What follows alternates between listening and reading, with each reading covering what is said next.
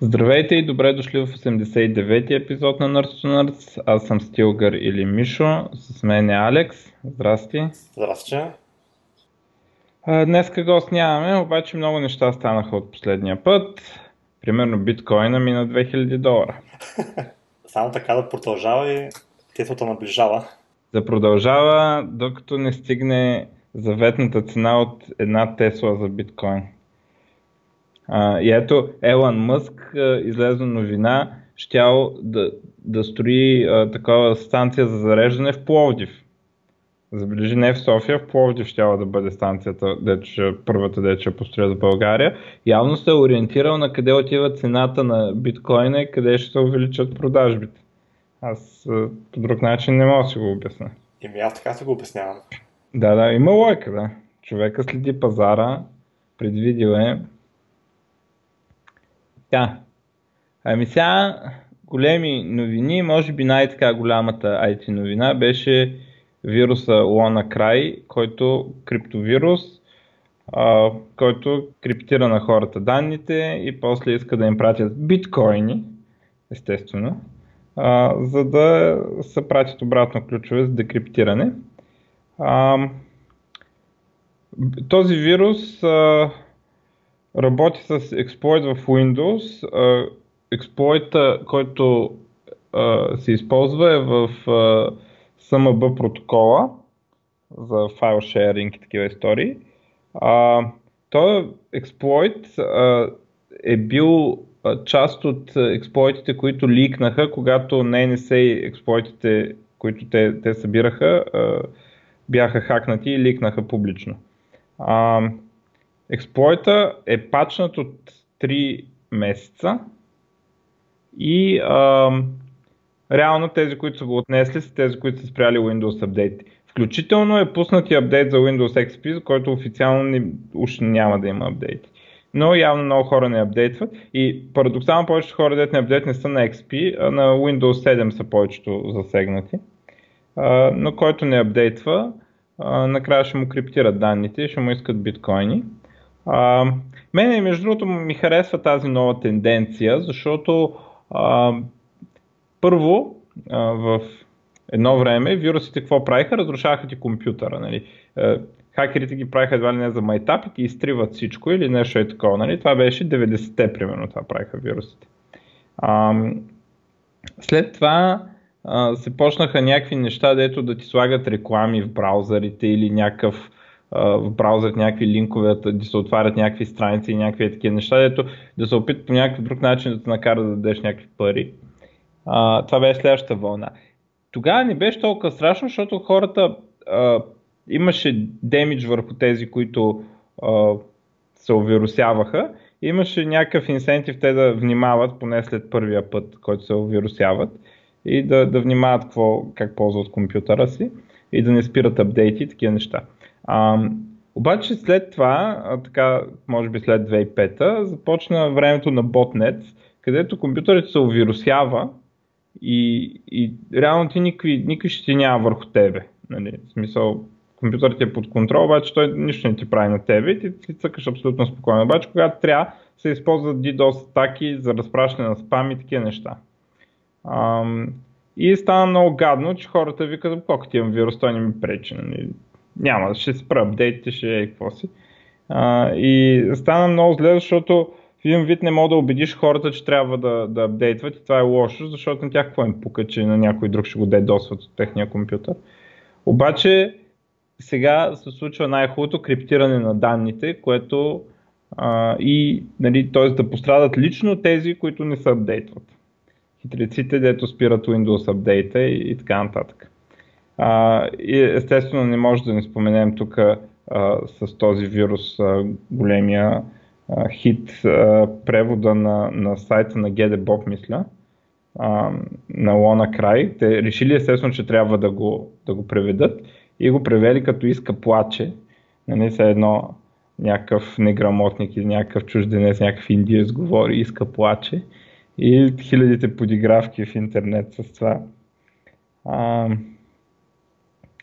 а, така, а, има тулове вече, които го декриптират без да се изпраща, обаче само компютъра не е бил рестартиран. Това работи като рови в памета и намира, намира ключа на, на вируса. Но ако го рестартираш, вече го няма в памета този ключ.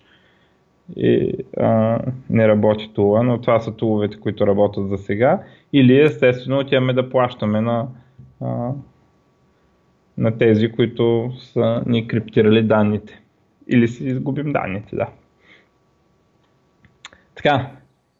А, 300 долара пак, това не е чак така голяма сума. Аз имам един познат, който преди време бяха направили същия номер преди няколко години, обаче му иска около 3000 долара. И той човек нямаше друг избор, трябваше да си ги плати, за да може да си ползва компютъра обратно. Аз, това е едно от интересните неща и ти плащаш и откъде си сигурен, че изобщо декриптират наистина. А, ама те в този случай са знаят, че декриптират, защото наистина нали, много хора са платили и са знаят, че наистина работи това. Имаше, имаше някаква снимка за някакви дете отговарят, колкото customer support има, разбираш? много странно. А, така.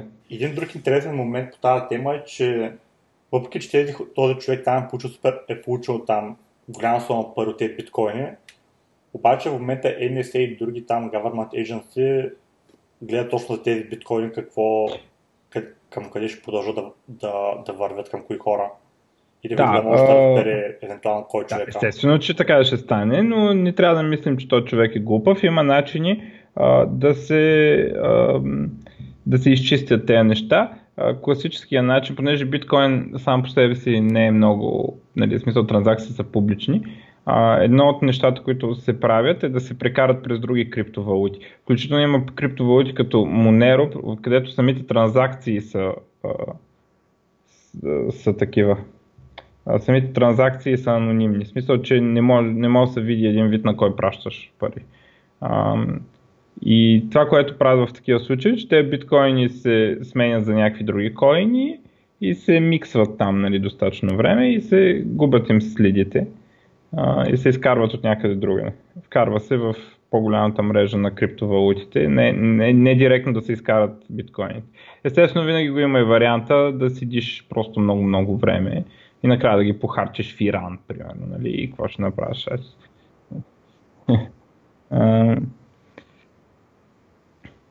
Така. Ам, добре, а, така, за мен е така като събитие, може би най-голямото, беше Microsoft Build, на който Microsoft обявиха много-много неща. Ам, ми викам да ги почвам аз. Добре. Те коя много впечатли от Build? Така, ами кое, кое? Я, я да разгледам сега. Кое имаше точно? Ам, може би най- като впечатляване а, две неща така ги намерих за доста впечатляващи. А, айде да кажа три. А, едното така в хубавия смисъл на впечатляващо. А, Xamarin Live Player. Това е нещо, което ще позволи, това е нещо като емулатор за iOS, а, за Windows Тоест, Xamarin Live Player позволява да разработваме Xamarin application на Windows без да имаме Mac. Без да имаме дори Mac в мрежата, както преди имах един тул, в който Visual Studio разработваш, ама пак пускаш на Mac нещата, в смисъл то се вързва по мрежата към Mac. Имаш там някакви фичери, с които примерно трима девелопери могат да работят на един Mac, пък те се цъкат на PC-тата, нали? В смисъл пък на, на Mac да са рънват апликейшените и някакви такива неща. Но а, сега вече из, изцяло development cycle може да се, да се случва на PC на Windows за Xamarin и а, накрая за да се публикува, като трябва да се компилира, подпише и не знам си какво си приложението, тогава вече трябва Mac. За да го публикуваш в Store, пак ти трябва Mac, обаче целият development cycle може да мине без Mac. А, което е така... Примерно, аз ако някой ден реша да си портам StarCraft application на, на iOS, това за мен ще има голямо значение, защото аз Mac нямам и сега да взимам някакъв Mac, примерно на заем за 4 години, да знам, което е средното такова, за което аз девелопвам application. uh, нали, няма да е много такова. Или дори за един месец, нали, дори да седна само и да, да го пиша нали, за един месец, пак а, би било много. Но така мога примерно да си девелопна така, да го докарам до състояние, което ми харесва, вземам мака, да го тествам а, и а, да публична и готово. Нали. А, също така, нали, ако фирми разработват с Xamarin, може да имат по-малко макове и повече писита. Нали? И само когато стигне до публикуване, тогава нали, да са ползва за мака. И така, технически това е доста впечатляващо. Нали? При положение, че Apple там се дърпат по хиляда неща, хиляда апита липсват за да се разработят тези истории. И така.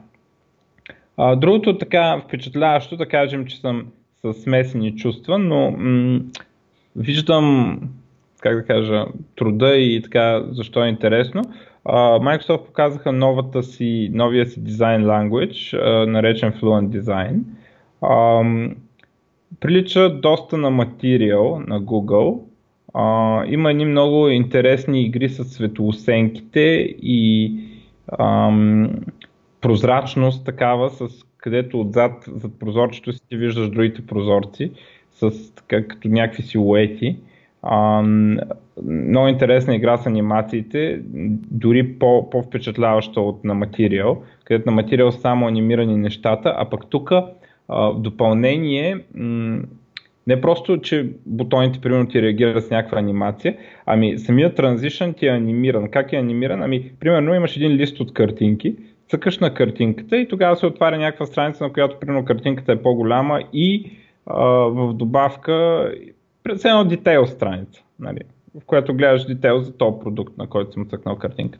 И транзишън е много интересен, цъкаш картинката от листа и тя изплува до място, на което ще е в другата страница картинката. Тоест, нали, се раздвижват все едно елементите от, пред, от предишната страница, за да се получи новата страница.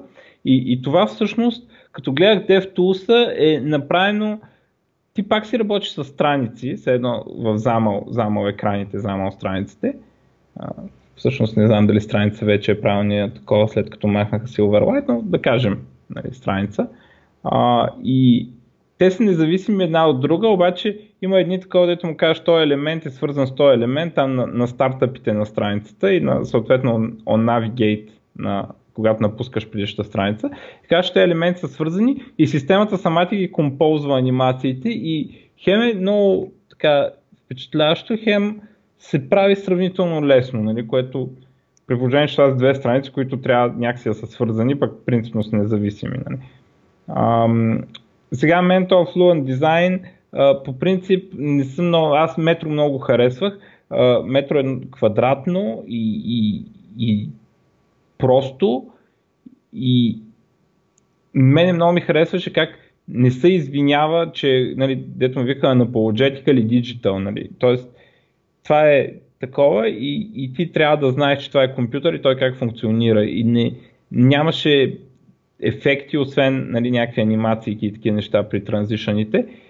Нямаше никакъв, нищо да, да прилича на материал, никакви прозрачности, никакви такива неща, което мен много ми харесваше, нали, като много гикско беше нали, в този смисъл, че много конкретно, че това е компютър и няма да са няма да се прави, че прилича на, на, на нещо от реалния свят.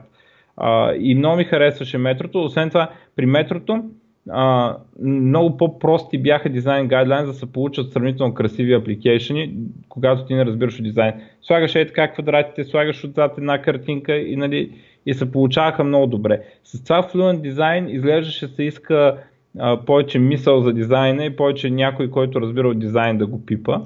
А, иначе така на пръв поглед изглежда красиво. Чувам, че Mac е имал подобен дизайн, в смисъл десктоп Mac от известно време, а, което обаче аз май скоро не съм пипал Mac от това време. Някой каза две години, май найден го каза това. Ама аз от тогава не съм пипал Mac горе-до. А, и а, прилича малко на материал в смисъла на тея на това отстъпване. То пак е флат дизайн, ама отстъпва малко от, нали, от метрото а, и а, набляга на анимациите също така. А, също така другото, което те говорят, но, но повече те неща ще се появят в Wave 2 и Wave 3. А, между другото, паралакса много се използва, така да има layers и, и когато се скролва, да се скролва с паралакс.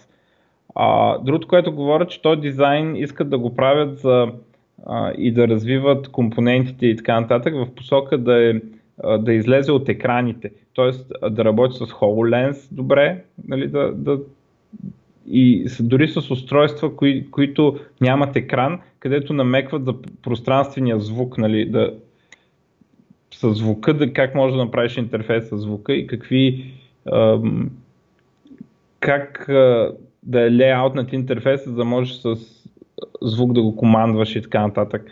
Което аз не можа да го разбера, но те, те говориха, но това ще да вече в така наречените Wave, сега което ни показвате Wave 1, да screens и нали, намекват за Wave 2, Wave 3 и така нататък, нали, които уж там ще ли да, да разработват и да, да използват тези принципи.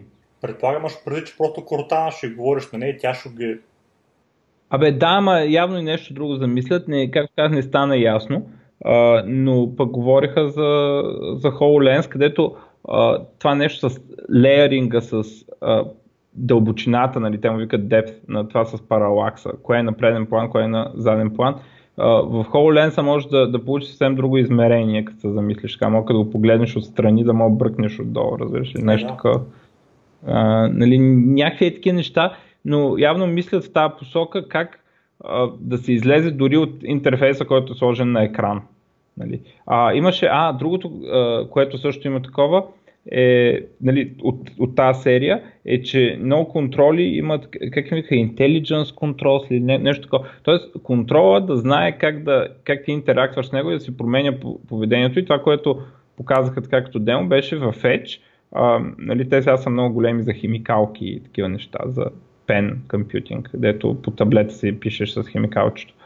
А, и показаха Edge и един текстбокс, такъв на Google, на Bing, нали, да, да сърчваш цъка с него в, а, с химикала в текстбокса и текстбокса се усеща, че го цъкат с химикал и отваря такова поленце, нали, малко по-голямо, на което да пишеш с химикал на ръка и пуска um, handwriting recognition и, и каквото напишеш там се появява като текст в текстбокс. Uh, и това беше такъв на Intelligent Control, който вади някакви нови фичъри дисплейва и то много различни на базата на това а, с как, какъв вид инпут се работи с него. А, и това е, за съжаление, мене, мене метрото определено повече ми харесва. Но ще трябва да го търпим и това. Не, не е грозно, не е грозно, ама ядма е, че заместват нещо, което според мен изглежда по-добре.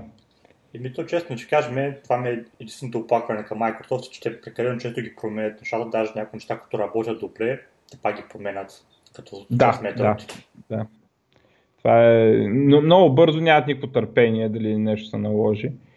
А, а така, а едно нещо, което така беше много скандално, а, нали, много силно впечатление ми направи в лошия смисъл на думата. То се случи малко преди билд всъщност. А, сега, как, нали, в .NET Core как седат нещата? Имаме .NET Core, което е runtime, то е еквивалент на .NET Framework. Имаме ASP.NET Core, което е еквивалент на ASP.NET C1, т.е. На, на Web Framework, който седи върху .NET. И а, до сега какво беше в версия 1.1? А, ASP.NET Core може, благодарение на един abstraction layer, който се нарича All-in, са нали, комплект интерфейси, да работи и върху .NET Core и върху .NET Full Framework. И сега какво, какво направиха Microsoft? Примерно 3 дни преди билд. А, пускат едно превю и обявяват едва ли не, така тихо мълко, по-скоро чрез ни коментари на GitHub issue, че ASP.NET Core 2 вече ще работи само върху Core Framework. Т.е. зарязват Full Framework. Нали. Обаче това предизвика голям рейдж и за един ден се събраха 500 коментара, където много девелопери ги обиждахме. А, примерно аз ги обидих на Python 3, което е много голяма обида според мен. А, и ам, Тоест това, това зарязване на backward compatibility е, е ефективно, което ще доведе до а, голям сплит за комьюнитито и което предсаква много от early adopters, които са избрали да използват ASP.NET 1.1 върху full framework, където им се отрязва upgrade path. А, и ам, нали, нахранихме ги и Microsoft ревърснаха това решение, защото наистина много храна отнесоха а, и вече няма да го правят. А, мотивацията им е предимно неща свързани с перформанс. Искат да променят неща, които биха се щупили, ако това нещо работи на съществуващия фреймворк. Тоест биха се щупили други неща. Едно от така най-фрапиращи неща, които ми направи впечатление, е, че искат да направят стринговете да са UTF-8. В момента стринговете в .NET и Java са UTF-16. А, те искат да ги направят UTF-8, което ще даде перформанс на, на веб приложенията, перформанс gain, защото в web се използва UTF-8 и т.е. в момента имаме едно конвертиране, когато приемаме данни или връщаме данни от UTF-8 към UTF-16 непрекъснато напред-назад. Ако е UTF-8 ще може директно да се използва, ще може да се мапват стрингове върху буфери и някакви такива неща. А, това естествено ще чупи обратна съвместимост. Нали, в .NET Full няма как да се направи. Това би чупило всичката обратна съвместимост, която имаме до сега. А, но те имам чувство, че са вманиачили на този перформанс да ги, да ги бият всичките на ония техен Power Benchmarks. Нали, и, и търсят някакви такива неща, но все пак ние трябва да правим реални продукти, а не се състезаваме в глупавата им игра там, нали, кой ще спечели перформанс състезанието на Hello World Application. Ам, и както и да е, спряха се, казаха не, не, ще го има върху full framework и ние всички казахме добре, ох, нали.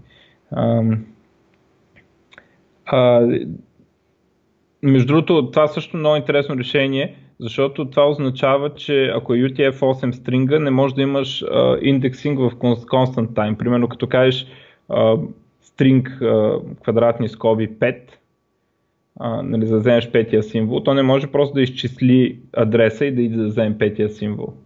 А, ще трябва да, да изцикли всичките символи до там, за да ги види дали са по двойки или по а, дали са символ с един байт или са, са по два байта. и някакви алгоритми, примерно върху стрингове, които разчитат на индексинг в константно време, биха, би им се увеличила значително сложността и може би ще спрат да работят ефективно. Нали? Ам... Сега то е интересно е, че в момента като са UTF-16 стринговете, всъщност на теория пак би трябвало да е така, за да може да се, да гледат тези символи, които, които са по 4 байта. Обаче .NET и Java просто игнорират този момент. Приемат, че това ще е нещо като бък, пуснати са други методи, които правят тези проверки, за да може все пак да се оправи в някакви неща. Обаче индексинга просто игнорира. Просто счита, че всеки символ е по 2 байта и скача наляво надясно, нали, както си иска. Обаче, понеже тези символи, които са от 4 байта се срещат много-много рядко. Нали, те, да я знам какви са, те не са нормални азбуки, те са някакви руни, ноти, не знам какво нали, още. Uh, те бъгове просто се игнорират и реално на практика не е проблем. С UTF-8 няма да е така, защото кирилицата директно влиза в проблемните символи. Нали? Uh, добре. Така, това, това, така също много ме впечатли, но в лошия смисъл на думата, че се опитаха да го направят това, но ги наплюхме и аз, както казах, участвах в наплюването, да ги спряхме. Ето това, а... това нещо обаче наистина е доста фундаментална промена, ако бяха направили за стринговете. От една страна, може би ще вземат някакъв перформанс за някои неща, но от друга страна... Значи, виж сега, те това искаха да го правят в новата версия на .NET Core, .NET Core 2.0. И, и сега ще им се наложи да не го правят, нали, за да може да запазят съвместимостта. Тоест в full framework нищо нямаше да се щупи. Обаче резултата от това ще да бъде, че ASP.NET 2 ASP.NET Core 2 нямаше да работи върху full framework. И ще да стане един сплит на комьюнитито, както стана с Python 2 и 3 и после щяхме миграцията от едното към другото да продължи 10 години. Сега има възможност за някаква постепенна миграция. Примерно, аз даже за един проект го обмислям, нали, сменяш си web layer, нали? пишеш го на ASP.NET Core и когато си готов, сменяш и backend layer. Като нали, в момента е много трудно да смениш и двете, особено ако имаш така бая legacy ам, backend, защото много-много от библиотеките не работят на .NET Core още. Пример за една библиотека, която ползвам в много проекти е OXML SDK. Имам, имаме много проекти, където се експортва Word и Excel. И аз това го правя с OXML SDK. И, и това нещо го няма за .NET Core. То не, че не е възможно да го има, просто още го няма. Да, и, време. Да, и а, ми, то какво ти трябва? Ми трябва да експортвам, да експортвам Word. Нали, това рядко срещано нещо ли е да се експортва и Excel от проект? Според мен е често. Аз почти нямам в бизнес проект, който го често. няма. Да. Да, именно. Нали. И, и те се държат така, сякаш всички ние правим само бенчмаркове за Tech Empower, дето а, колко Hello World да може да върнем в една секунда. Нали. Не мога така, ние експортваме Word, това е положението. и, но, но сега, нали, като си ревъртнаха това, бихме могли да използваме ASP.NET Core и да си експортваме, да си експортваме Word от full фреймворка и готово. А, а, а моята идея е, че да кажем, да, даже да го няма този прогрес backwards compatibility, друг проблем е, че това нещо по принцип променя доста девелопмент, начина по който програмистите трябва да мислят за стринговете за напред, като разработват. Смисъл, че се променя самата, самата игра, като работи с стрингове, трябва да го правиш по различен начин. И става по-различно, колкото в другите езици даже. Да, ами, е, да, знам колко от... не знам. Дали трябва да проверим в кои езици как е. В смисъл за Java знам, че е с, като в C-Sharp, нали, че са UTF-16. Трябва да се види за другите как са. А, но да, да, а, но това беше така най-шокиращо. Имаше и други така по-цивилизовани промени, дето а, казваш, нали, та, беше най-радикалната. Имаше и някои по-малки, дето така и напълно логични, обаче за мен не оправдават това да, да, да блокират апгрейд паса. Защото това не е само това дали аз ще апгрейдна. Това означава, че аз ако не мога да апгрейдна така на парче, т.е. примерно тази година апгрейдвам web layer, следващата година апгрейдвам бакенда, а, дори и да нямам проблеми с апгрейдването, възможността да апгрейдна на половина а, ми дава повече м- мотивация да апгрейдна. И аз апгрейдвам на половина и почвам да ползвам в половината, която съм апгрейднал, почвам да ползвам а, ползите и новите неща, които са в тази половина, която съм апгрейднал. А пък а, сега като ми кажеш или всичко или нищо, и аз казвам и добре, нищо. Нали? И, и, и това означава, че а, то, включително имаше хора от Stack Overflow, дето ми писаха, вие го направите така, ние никога няма да апгрейднем. Нали? От Stack Overflow. И това означава, че големи играчи като Stack Overflow, а, които поддържат библиотеки, те, тяхните библиотеки няма да са там за .NET Core. Защото тя, на тях им трябва, те не че не искат, ама ни, те не работят с тях на .NET Core и ще ги разработват само за, ам, само за full framework. И, и това ще доведе до, до един сплит на комьюнитито и един дедлог, в който за новото няма библиотеки, а, за, нали, а пък старото нали, ще стане като Python 2 и Python 3, да, да. 10 години тези хора не могат да, да мигрират. И, и сега се радват, че на това не знам коя сме, 7-8 8 година трябва да сме, или 9 откакто има Python 3. 8, чай да видим, къде е коя е Python 3? Python 3. Python History of Python. 2008. Най-девета година сме, откакто има Python 3 и, и се радват, че Python 3 проектите и, и хората, които работили като девелопери на Python 3, тая година по бройка били минали те, които използват Python 2. Тая година. Това е успеха, разбираш ли? Нали, не било провал тази миграция, защото в крайна сметка минали, нали, повечето. Не всичките, повечето. И, нали, и това, е от, това, това, това е цената на това да щупиш backward compatibility и особено за такива малки това е перформанса, това за мен са глупости. В смисъл, за да спечелиш ти още 1% перформанс да го, да го причиниш тази болка е абсурдно според мен. А, така че, но вразумихме ги, вразумихме ги трябва. Но как им е дошла тази идея, пък, нали, мен самия факт ме плаши, че им е дошла тази идея. Ам, добре, видим набързо другите анаунсменти. Добре. А, то всъщност беше на един друг ивент, това малко преди билд, но а, Windows 10S, а, това е версия, а, преди сме споменали в слуховете като Cloud, а, оказва, че официалното име е Windows 10S, а, която а, работи само с апликейшени от стора. А, потенциално може би ще е безплатна, но това в момента не знаем, защото те преди много емите ще я ползват. Апликейшните, както казах, идват само от стора, иначе си е full featured Windows. Става разлика, че апликейшните са само от.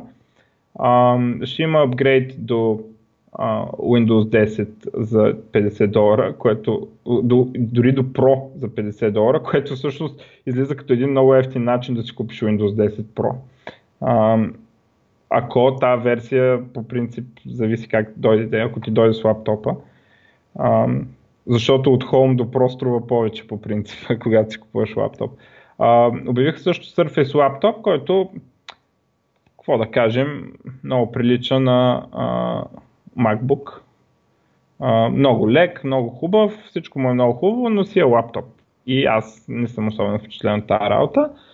А, сравними характеристики с high-end uh, MacBook, uh, тези леките и тънките.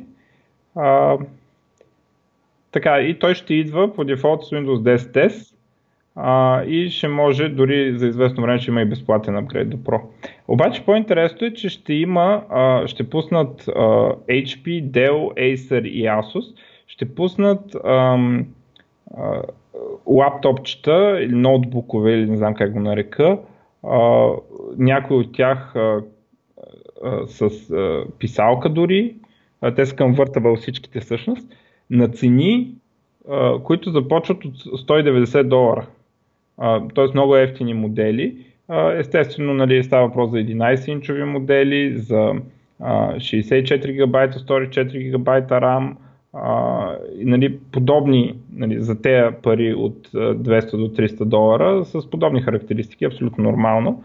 А, с Windows 10 По принцип целта на тези устройства е да се конкурират с Chromebook. А, включително Microsoft заедно с това обявиха 1000 софтуери свързани с Education за училища и така нататък. Менеджмент фичъри, фичър за преинсталиране на Windows, смисъл и конфигуриране на Windows, който е направен просто само ръгаш една флашка и Windows си прочита и си променя конфигурацията. Тоест, възможността този компютър да се третира като един ресурс, който даваме го на учениците, след часа им го прибираме и той се ресетва за другите ученици. Нали, на този принцип. И uh, Intune за Education, Intune, ако не ме лъжи памета, беше uh, това с което могат да се администрират Windows в компания и такива неща. В смисъл, то контролният център, с който може да ги администрираш. А, та явно, аз Chromebook а, мисля, че съм виждал един път и той беше спечелен, не купен от някаква томбола или нещо е такова. А, но явно а, има проблем в а, училищата, предимно на Запад, че ги използват тези хромбукове като учебните компютри там, които се ползват. И Microsoft иска да се конкурира в тази среда. И въпреки, че Surface Laptop е от, там от 1000 долара нагоре, той не, не е такъв клас устройство, партньорите, като, нали, както казахме, HP, Dell, Acer, Asus, и така нататък. Те ще осигурят ефтини устройства, които работят с Windows 10 и предлагат тези фичъри, които Windows има на ниска цена. Ам... А, така. а то, то де факто единственият минус на този лаптоп, който е за 1000 долара, е това, че не можеш да инсталираш допълнителни външни приложения, ако случайно решиш. Трябва да бъде задължено от App Store. Този, значи, всеки Windows 10 срещу 50 долара може да го апгрейднеш до Pro. Да, ако го апгрейднеш. си е Windows 10 Pro. Да, а освен това за Surface Book, те първите бройки, дето се продадат до края на тази година, нали, т.е. още 7 месеца, а, ще имат и безплатен апгрейд. Нали, т.е. само казваш искам Pro и така нататък. Въпросът обаче тук идеята е малко по-различна. Тук идеята е, че кога, ако наистина това е а, устройство, което го раздаваш в училище, ти не искаш да е а, с Pro. Разбираш, ти не искаш да може да се инсталира всичко на него. Да.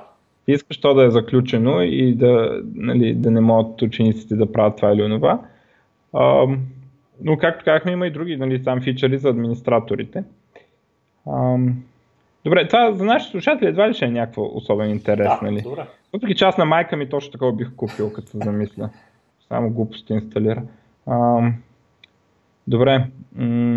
Ами нататък, а, релиз официален, не бета, нали, final, на Visual Studio for Mac, а, което припомням е ребрандирано за Amarin Studio. Обаче явно там се работи усилено в това ребрандиране, Защото почва да се появяват неща, а, които да го правят да прилича повече на, на истинското Visual Studio. А, почват да уеднаквяват шорткати, почват да уеднаквяват лейаута на интерфейса. А, ако един бутон на, на Visual Studio Normal се намира някъде си, те гледат, те са почнали да ги разместват и да ги слагат на същите места за, на Visual Studio for Mac. Да може, да може човек, като свича между двете, да се усеща все едно му едно и също. Нали? А, а, в новата версия вече може да отваря а, проекти от едното и другото. В смисъл съвместими са, ако един колега работи на Mac, а другия на Windows, нали, ще могат да си работят по един същи проект без някакви файлове да им се пречкат на единия и на другия. А, тоест започва така напън към съвместимост и към а, съвместимост от гледна точка на user experience, т.е. къде ти се намират менюта, как се казват нещата в менютата, прозорчета къде се отварят и така нататък. А, Та, както казах, от днеска го има. Не мога да спомня това безплатно ли беше. Май да. Това мисля, че е безплатно. А, така. А, следващото нещо, което обявиха така много голямо за Azure, а, те го брандират като нова база, а, но всъщност нали, и, и самите така в техническите толкове признаят, че това е еволюция на DocumentDB. DocumentDB беше вградената, как да го нарека не вградена, ами native а, а, базата, native NoSQL базата на, а, на Azure. А, и като Big Table, примерно на Google и такива неща. А, Google скоро обявиха едно, как се казваше тяхното е, за GeoScale Database. Реално Microsoft обявиха почти също нещо, наречено Cosmos DB. Ам, и как се казваше, спанър ли се казва това на Google? Момент да, да го гуглирам. Даже го коментирахме преди там, преди 2-3 епизода. Да, мисля, че спанър се казва, да. Uh, Globally Distributed New SQL Database, Alabama. Um, спанър на Google. Изглежда, това е нещо еквивалентно в Azure. Uh, идеята на тази база е, че може да се ползва uh, на различните колекции, които имаш в нея, да, да задаваш различни правила. А, на, примерно в а, на ниво, да кажем, ACID, може да кажеш кои от ACID property искаш. И, и това са такива трейдофи, които по този начин се постигат. А, тоест, примерно, имаш данни, които а, няма проблеми да са стейл, а, но искаш да се ретриват много бързо от навсякъде по света. Примерно да кажем, че са лайкове в Facebook дали ще се видят два лайка по-малко, като заредиш страницата или не, е, не е много важно. Важно е да се зарежда бързо. Така че това, че тези лайкове ще се дистрибютнат след а, 10 секунди или дори 10 минути по-късно, на теб не ти пука, нали? А, тоест ти за таблица с лайковете си избираш а, а, да, да е с а, по-низки гарантии за а, там consistency, атомисти и така нататък, но в същото време, е, като се репликейтне по света, ще работи много бързо. А, в същото време, примерно, ако някъде издаваш фактури и имаш financial data и така нататък, а, там а, си на вид да е по-бавно, обаче да, да, е, да е консистентно, транзакции да работят както си очакваш и така нататък. И тези неща може да ги избираш, да, да използваш една база и да ги избираш на парче нали, което, което дава нали, такива възможности в клауда да, да скалираме по а, така, колкото ни е удобно на нас, с каквито ние трейдофи избираме, защото а, преди да се появят тези бази, а, реално трейдофа трябва да е избран предварително още при избора на база и схема и така нататък. Нали? А, а сега в една база имаме тези възможности а, да, в, да работим в една база, но да, да имаме различно, а, различна степен на трейд-офс с скалирането. Cosmos DB се нарича Microsoftското упражнение. Освен това, до сега от релационните бази данни се поддържаха в, в, в Azure, се поддържа SQL сервер, т.е. имаме такъв SQL сервер в клауда managed, не ние да си пуснем виртуална машина да си го инсталираме върху нея, ами managed SQL сервер. А, мисля, че в един момент се появи Oracle, ама да не излъжа. И сега ам, си добавят MySQL и Postgre а, като managed решения за база данни. Тоест казваме си, ей си колко DTU-та, DTU-та е една измама, колко процесори, памет ядеш, докато ползваш базата и ти чарджат някакви пари на базата на това. Uh, та вече това, което го има за SQL сервер, го има еквивалентно за Postgre и за MySQL. И мисля от преди това за Oracle, ама да не излъжа тук.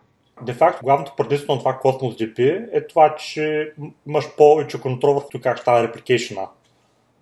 Ами, аз така го разбрах. Сега не, не съм задълбочавал много в проблема, но така изгледах една-две лекции. Ама трябва да задълбоча в по-специфичните лекции да ти кажа. Но доколкото разбирам, това е фичър. Има ли някакъв кост на това нещо или, или пак е open source е free? А не open, то не... А, не, не, то това е върху Azure.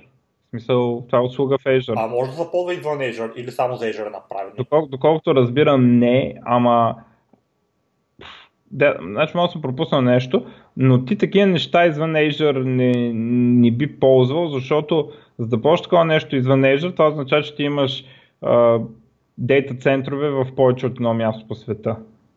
Разбираш, смисъл, това е нещо, което ти ползваш, ако имаш много дейта центрове.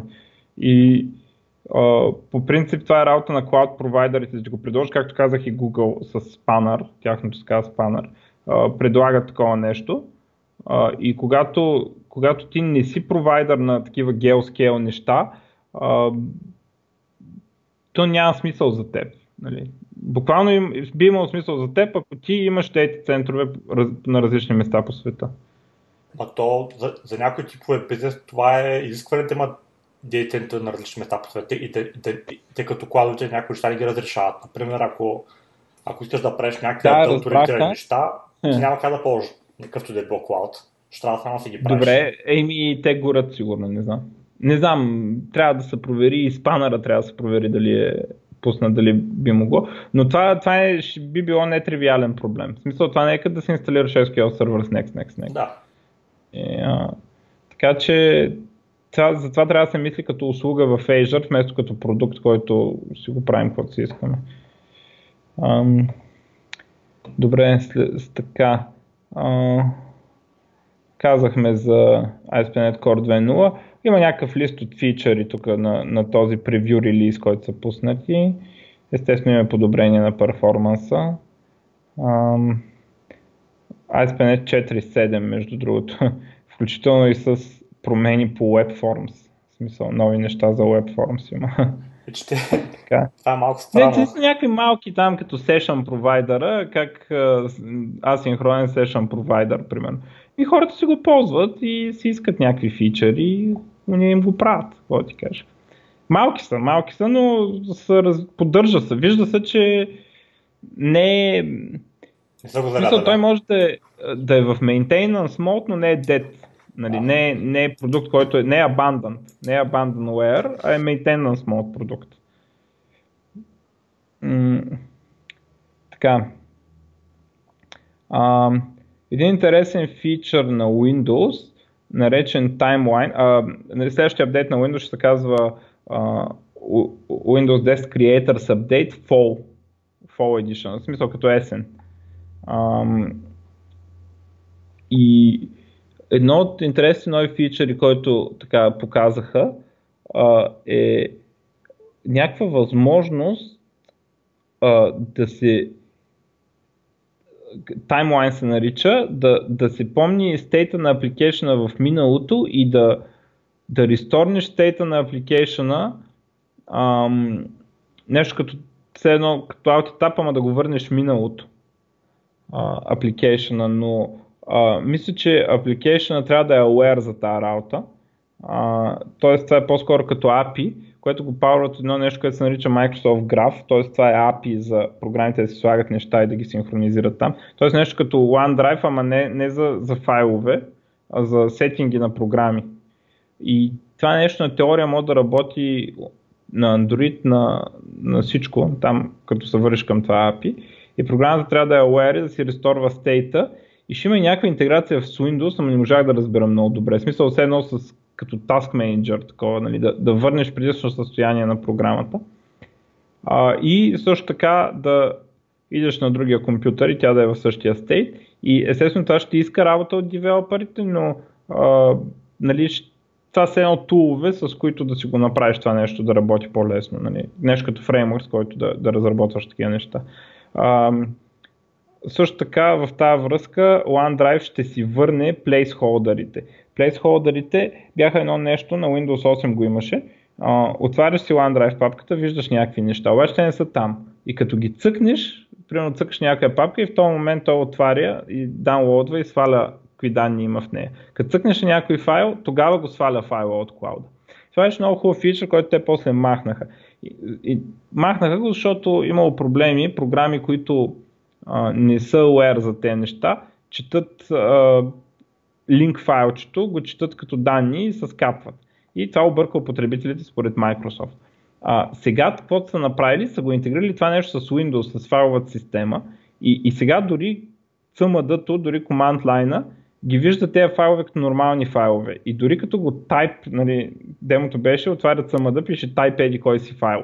Онова в този момент го дърпа от клауда и в конзолата ти се принтира съдържанието на файла, а не както беше преди с едно линка към файла.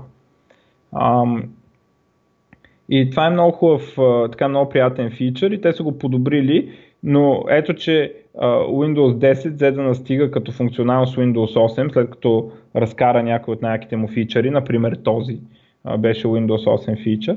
И заедно с Microsoft Graph ми прави впечатление, че така вече достигат само 10-11 години по-късно, достигат функционалността, която имаха в един великолепен продукт, наречен Live Mesh, не знам колко хора го помнят това нещо, някъде от 2006-2007 може би. Тогава Microsoft имаха в един продукт, имаха а, такова, а, как, как им викаме на OneDrive, Dropbox и всичките такива истории, бе? С файл storage в клауда имаха, имаха API за сетинги на приложения, каквото е Microsoft Graph, това всичкото е в един продукт, имаха вграден Remote Desktop.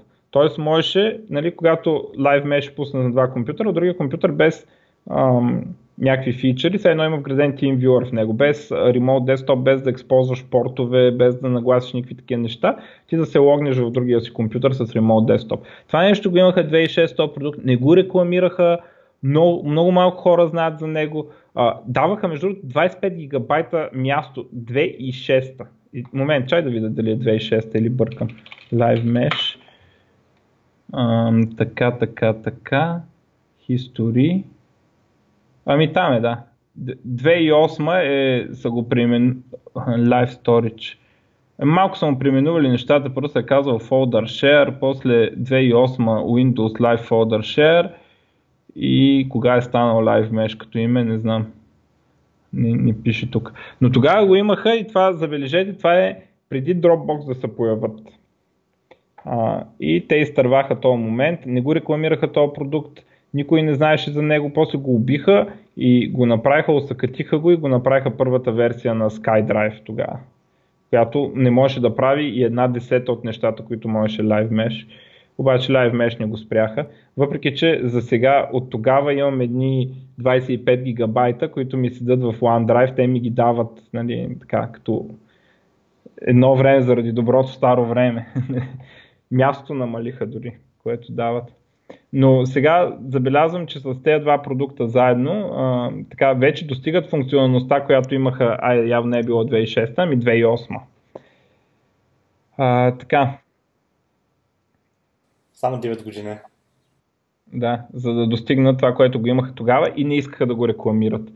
Uh, той тогава го прави то Рей Ози, дето едно време е правил Lotus Note, Lotus Suite е бил началник, после ще да работи на Microsoft и той правеше някакви много яки неща, неговия отбор там имаше си едно като дивизия такова, не знам какво беше точно. И правиха някакви много яки неща и после от Windows Team му ги отхвърляха Нали, и те неща се даунловаха отделно и трябва да четеш определени блогове, за да знаеш, че съществуват. И всичките му неща бяха някакви такива. Фотосинт дойде от него, това дето слепва от снимки, прави такова като 3D View, дето го има сега в тези неща като Street View и такива неща. Това го имаше, Microsoft го имаха първо като приложение, което нали, технология, после го сложиха в Bing и две години след това се появи в Google Maps. И всички виха, я колко е яко. Ами в Bing Maps го имаше две години преди това. И а, след като го сложиха в Google Maps, една година след това го махнаха от Bing Maps, сега го няма. Нали? И он я правеше някакви много впечатляващи технологии и а, нещо там поради така наречената организация на Microsoft, де всички се мразят вътре в нея. Те неща така и не получиха, не, не, не, не ги рекламираха пред потребителите, не ги сложиха като част от Windows. Иначе, кой знае, може да не се случат много от нещата, дето сега Microsoft с това положение, нали, заради тях. Ам, примерно представи си да нямаше Dropbox, а Microsoft да бяха Dropbox, Microsoft да бяха първите, които предлагаха такова нещо. И с много повече данни. Може никой, никой от другите не се състои, защото всички си държат данните, примерно в OneDrive или LiveMesh. А, така. Този фичър Timeline е базиран на, на, на това API. А, така за OneDrive казахме, а, за Fluent Design казахме, а, няколко такива обяви за application от най-интересните. Spotify и iTunes, iTunes ще бъдат достъпни в Windows Store. Ще могат да се свалят от Windows Store. Ха! Кой би предположил? А, ще си купуваме музика от Apple и ще я сваляме през Windows Store. Тоест, това не означава точно това, ще сваляш application iTunes през Windows Store и той ще сваля музиката.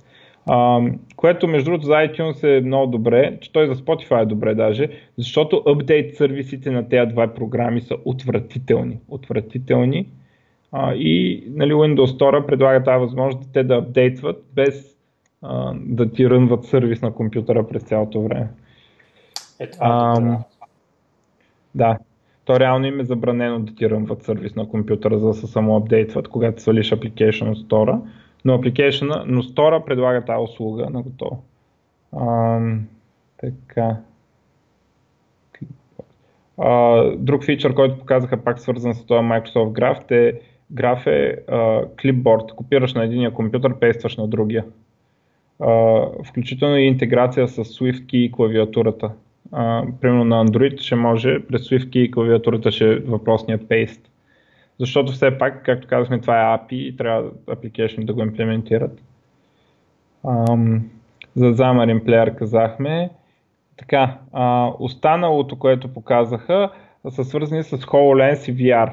Um, показаха а, нови така, приложения, нови use case за HoloLens, а, като най-така голямото демо. А, те Cirque du Soleil, чувал ли си ги? А, да. Така, и те, тези, които дизайнват спектакъла, дизайнерите на новия спектакъл, което отнема много време, нали, защото той е много сложен и много скъп спектакъл, и те много време го дизайнват, после го въртат две години и през това време ние дизайнват нов нали, спектакъл, репетиции и така нататък и го пускат пак да се върти. А, тези използват а, HoloLens, за да, за да изградят сцената и да изградят спектакъла. И което казва, че за тях, те като, като вид артисти, им дава възможност да, да видят сцената преди да похарчат много пари да я построят и да, да усетят а, как седи в пространството, да усетят как се разполагат нещата и, и да дизайнват, да тестват различни материали за различните повърхности нали, и неща, това дали да е дървено, дали да е метално и така нататък, как ще изглежда по-добре. И те неща за тях, тяхната работа били много, така, много голямо значение и те нали, такива много-много харесвали HoloLens. освен това обявиха контролери, контролери подобни на, на HTC контролерите, ам, дето ги държиш в ръцете и ам, цъкаш там с пръстите, ам, които ще работят с VR хедсетите, които е, е, е сега скоро ще дойдат. Ам, интерес, че комплекта на Acer специално от VR очила плюс контролерите е 200 долара по-ефтин от HTC Vive. Um, и uh, тракват се, контролерите се тракват не с неща позиционирани в стаята, които да ти тракват контролерите, а с а, самия хедсет. В самия хедсет има сензори, които ти тракват къде са ти ръцете. Това означава, че ако си сложиш ръцете зад гърба, а, няма, програмата няма да знае къде са контролерите. Но реално а, това е good enough, защото, поне за сега де, а, защото ти искаш да си виждаш ръцете, когато си погледнеш ръцете в VR света. И, и, и понеже сензорите са си реално къде ти виждат очите, когато си погледнеш ръцете, ще си виждаш ръцете. Нали, това е таковата. А, явно Microsoft а, залагат на това, че могат сравнително по-ефтино за 300-400 долара да, да продават а, такива комплекти и такъв VR. Вероятно а, техническите характеристики ще са по-слаби от на по-скъпите им конкуренция, но може би ще стане по-масово за сметка на това. Всички тези неща работят с апитата на Windows Holographic, т.е. VR апитата и, и Augmented Reality апитата в Windows и примерно когато изградим една сцена нали, и една система, нали, която работи с а, тези неща, нали, има някакъв 3D презенс и така нататък. А, това, което показва, че те са съвместими между HoloLens и VR. И това, което показва, едни хора седат с HoloLens на таковата и нареждат там на Cirque du Soleil сцената. А, и в същото време някакъв друг се включва от някъде с VR. Той седи някъде далече, примерно на 500 км или нещо такова по интернет той вижда същата сцена, която те виждат, там че за него това е VR, а не, а, не Augmented Reality. И на там ще се напъват, но явно всеки се напъва с Augmented Reality и VR в наши дни. интересно, че за HoloLens реално още няма конкуренция. Той един от слуховете е, че са спряли, т.е. ще прескочат това, което е би трябвало да бъде следващия модел, защото не се е появил конкуренция и направо ще направят последващия. Нали? Спряли са разработката на това да трябва да бъде следващ, а, който е бил инкрементално подобрение на HoloLens, защото просто никой не го конкурира за сега. А, така, и това е от мене за билд специално. А, там нататък, какво имаме Google I.O. Е, тая чуя много неща също. Ами ай кажи някакви, че му заболя устата мен.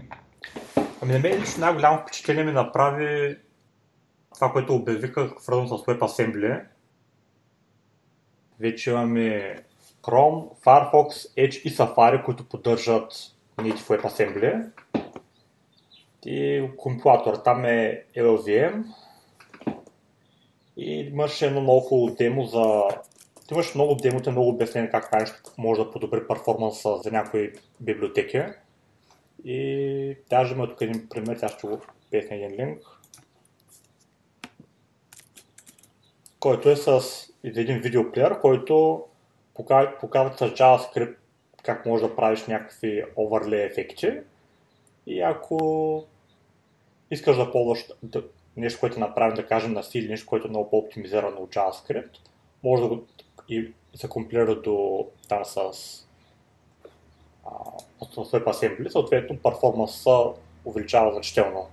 Повечето там филтри в този пример са между двойно и между 2 4 пъти увеличаване на перформанса. Това не означава, че нали, ние пак няма пишем на JavaScript, но това означава, че определено ще бъде по-лесно портването на някои библиотеки, които са писани на, на C или на Rust или на някакви други такива. Някой ден може и да не пишем на JavaScript, благодарение на това нещо. Някой ден, да. Но този ден няма да е в близките 5 години. Да, точно това е предвид. да.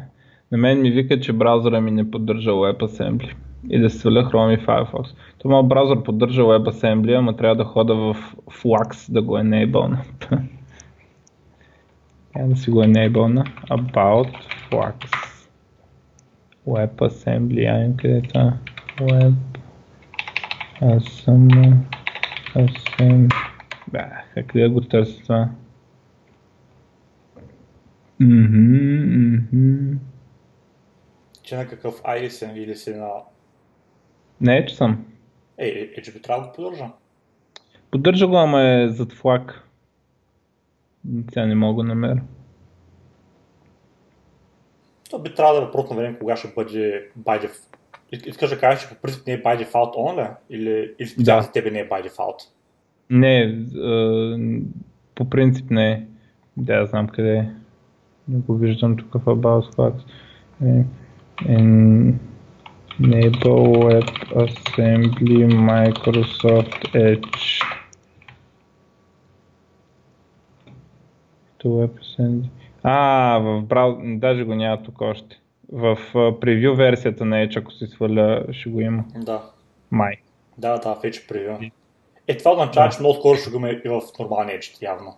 Да, бе, да, ще го има, пък и то, нали, преди да почне да се ползва масово, трябва да навлезе така, примерно да го е имало една година, да може хората да на, настигнат с апгрейдването на браузъри. И общо ето там показаха някои много хубави примери, как някои елементарни операции там, да, да кажем, събиране за изваждане, за умножение, деление, как някой, ако имаш някакъв алгоритъм, който прави малко повече математически неща, е по-голяма оферта да го направиш на нещо, което ще, ще изплюи WebAssembly, отколкото просто да бъде на JavaScript и че могат разлика в перформанса. Това, между другото, за мен лично означава, че може би е въпрос на време кога и да кажем TypeScript ще има след време сигурно опция как може да, да ти компилира не само до native JavaScript, а и до WebAssembly, което ще, има, и ще може да имаш перформанс разлика, ако искаш. Мен ма съм... Абе, не е 100% изключено, като се замисля, обаче малко ме съмнява точно TypeScript се случи. По-скоро очаквам а, да се почне да съпортват Uh, нали, той вече, да кажем, C++ е един вид портнат нали, за WebAssembly, да. смисъл M-скриптен toolchain. Аз по-скоро очаквам да се атакува, да почнат масово езиците да, да се портват заедно с фреймворка си към WebAssembly и да, да се атакуват да, да започне да се замества JavaScript, нали, опити да се правят. Дали ще успее, това пак е също е спорно. Но, примерно, нали, вече може да имаме C-Sharp в браузъра. Сега проблемите, които трябва да се решат са там с Garbage Collection и такива неща, но, но се работи в това. Аз гледах спецификацията на WebAssembly на Мисли се за този проблем, мисли се как да се дадат хукс към Garbage колектора на, uh, в WebAssembly, нали, който в момента го няма. Нали в момента WebAssembly няма достъп до Garbage Collector, т.е. той не използва Garbage Collector, използва масив в паметта нали, и така нататък. Но когато се enable възможността за цели обекти да са WebAssembly aware, нали, хем да са на WebAssembly написани, хем са обекти в смисъл на JavaScript, за да може JavaScript да, да ги събира с Garbage Collector си, тогава ще се отвори пътя за Java, C-Sharp и така нататък, компилирани към WebAssembly и, и с което за разлика от опитите те изисква да се компилират към JavaScript, когато се компилират на WebAssembly, те няма отдолу да работят с JavaScript семантиката и да излиза странни гличове и несъвместимости, нали, които са резултат от това, че в крайна сметка отдолу е JavaScript. Нали, сега, ще, сега отдолу ще си е C-Sharp, както под, под C-Sharp имаме IL и в крайна сметка някакъв асемблер. Все едно, че ще имаме пак C-Sharp IL и чак тогава WebAssembly, което да кажем е достатъчно подобно на асемблер, за да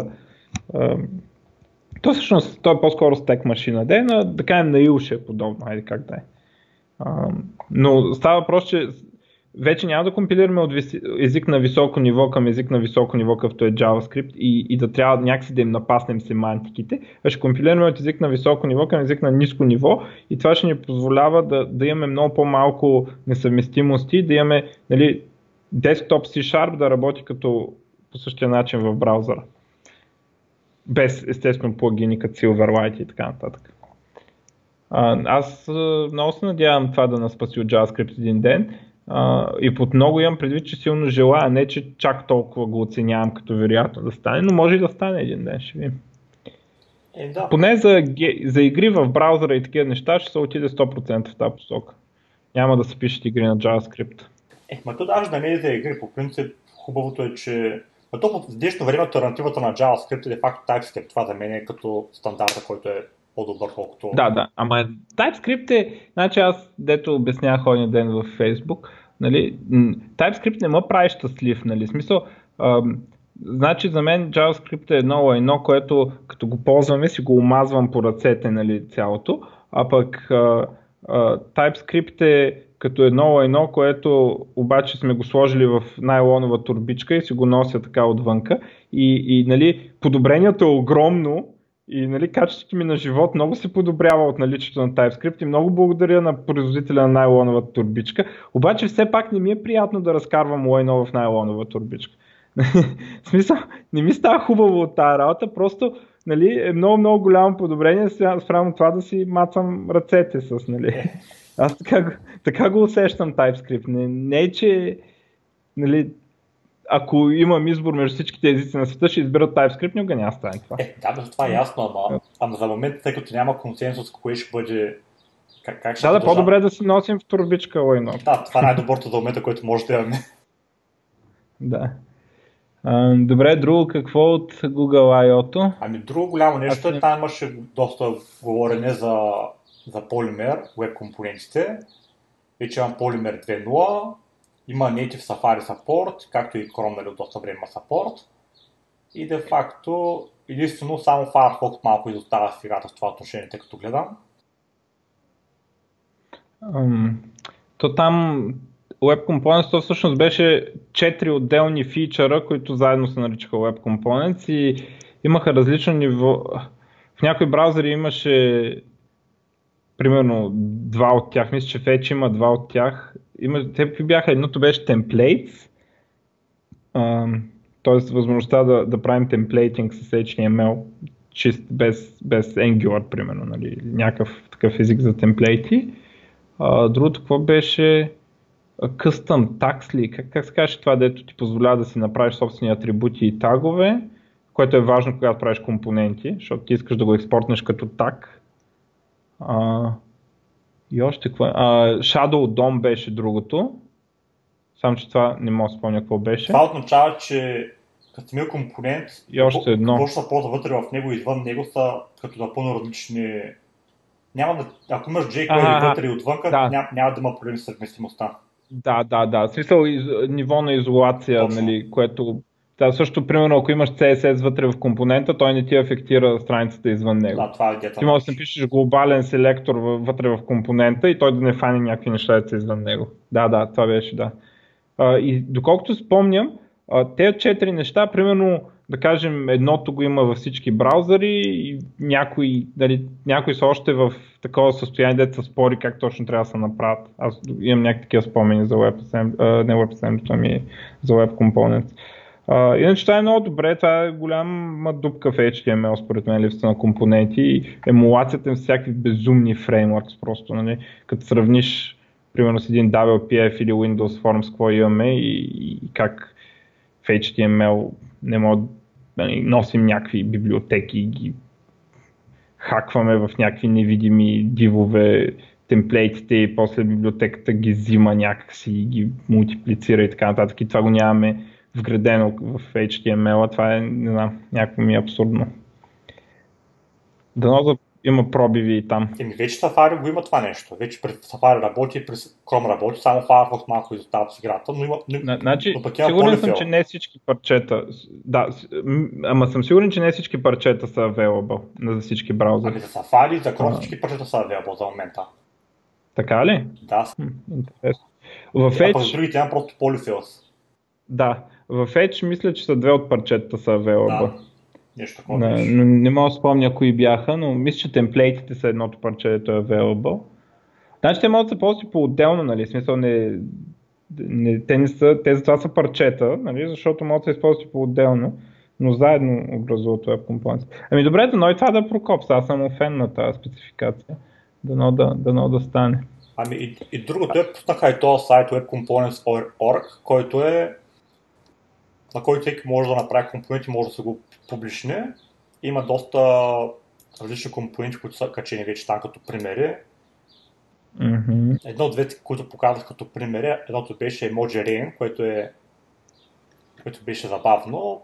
Просто един так, нали, съответно имаш Emoji Rain, казваш колко дропа искаш да има, дали да бъде актив или не, и то ти прави там като дъжд от mm-hmm. емоджита. Другото, което го показах като пример, беше с едни карти. И там, съответно, картата имаш... А, чакай, аз ще го покажа примера. Ще го... Ето беше другия пример, който е просто интерактивна карта, която може да се цъкаш и се върти. И отдолу ти показва, нали, като HTML как може да я ползваш, ако искаш. А, колко приятно. Това са карти, в смисъл карти за игра. Да. Да, за слушателите казвам. Ха-ха. И, и един так, реално. И де, факто това, това за мен лично е много голям прогрес изобщо нали, като тази технология. От една, от една гледна точка много хубаво, че е съвместимо с полимер 1.0 и от друга гледна точка това показва в бъдеще а, как съответно има голяма вероятност да продължава развитието на фреймворците и как има вероятност нали, нещата все повече да, развиват в посока на компонент, веб компоненти, колкото към новия фреймворк, който ще излезе, който ще бъде след, след няколко години. Да, да, не, нещо, което не се сменя през всеки две години. Да. Ам... Добре. Ам... Друг. Да. Ами аз гледам някакви неща, са обявили тук в Keynote. Google Lens, което е м- към камерата такова да разпознава неща на снимките. Примерно като снимаш цвете да ти каже какво е това цвете. Ам... И някакви такива неща. Ам като това се интегрира с Google Assistant, там AI-то дече помага. Едно от по-впечатляващите демота е било снимка на, на Wi-Fi паролата, а, на хартия Wi-Fi username и password и то да девайса да се коннектне към нетворка, т.е. Google Lens да разпознае, че това са Wi-Fi name и password и да, да ги използва като да ти попълни там в Wi-Fi, нали, да се коннектнеш, не да ги приписваш, а да, да може да се интегрира с това. А, също така Google Assistant ще дойде на iOS. Нали, както Cortana е на Windows, iOS, Android, явно и Google хопват на iOS като application. Получаваш Google Assistant. Интересно Siri дали ще дойде на други платформи. Защото явно нали, идеята е, че хората ползват устройства с различни операционни системи и а, да може специално тези неща като AI-тата така да са интегрирани навсякъде и да се ползва едно и също. Ам, нови такова са показали а, тези TensorFlow процесорите им. А, а, не знам това като карта ли, как се нарича. С, не знам си колко 256 чипа, 11,5 пета флопа и така нататък това с което те си правят AI кластерите, вече си разработват хардуер нали, за, за тези неща. Показали си новия, ама аз честно казвам това много не разбирам, но ми е интересно, че има хардуер специфично разработен за машин learning. Другото, което гледам е Android Go, което продължава така, а, тенденцията да, да се отделят и, и в случая Android Go е мод, мод на работа, нещо както, как, като имаме Battery Saver, нали, все едно да имаме Android Go, който идеята му е да се използва на слаби телефони и телефони в, на места, където бандуита е много скъп а, и влиза в мод оптимизиран за това Android, включително и апликейшените ще поддържат този мод и ще се упростяват и за да вземат по-малко памет и да, да харчат по-малко трафик. А, в тая посока се работи в Android.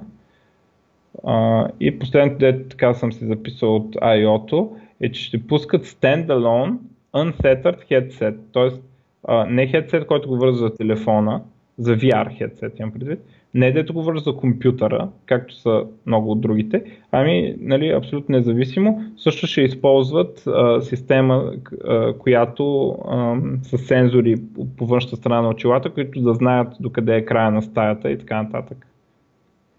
А, та, това общо взето на мене ми направи впечатление от Google I.O.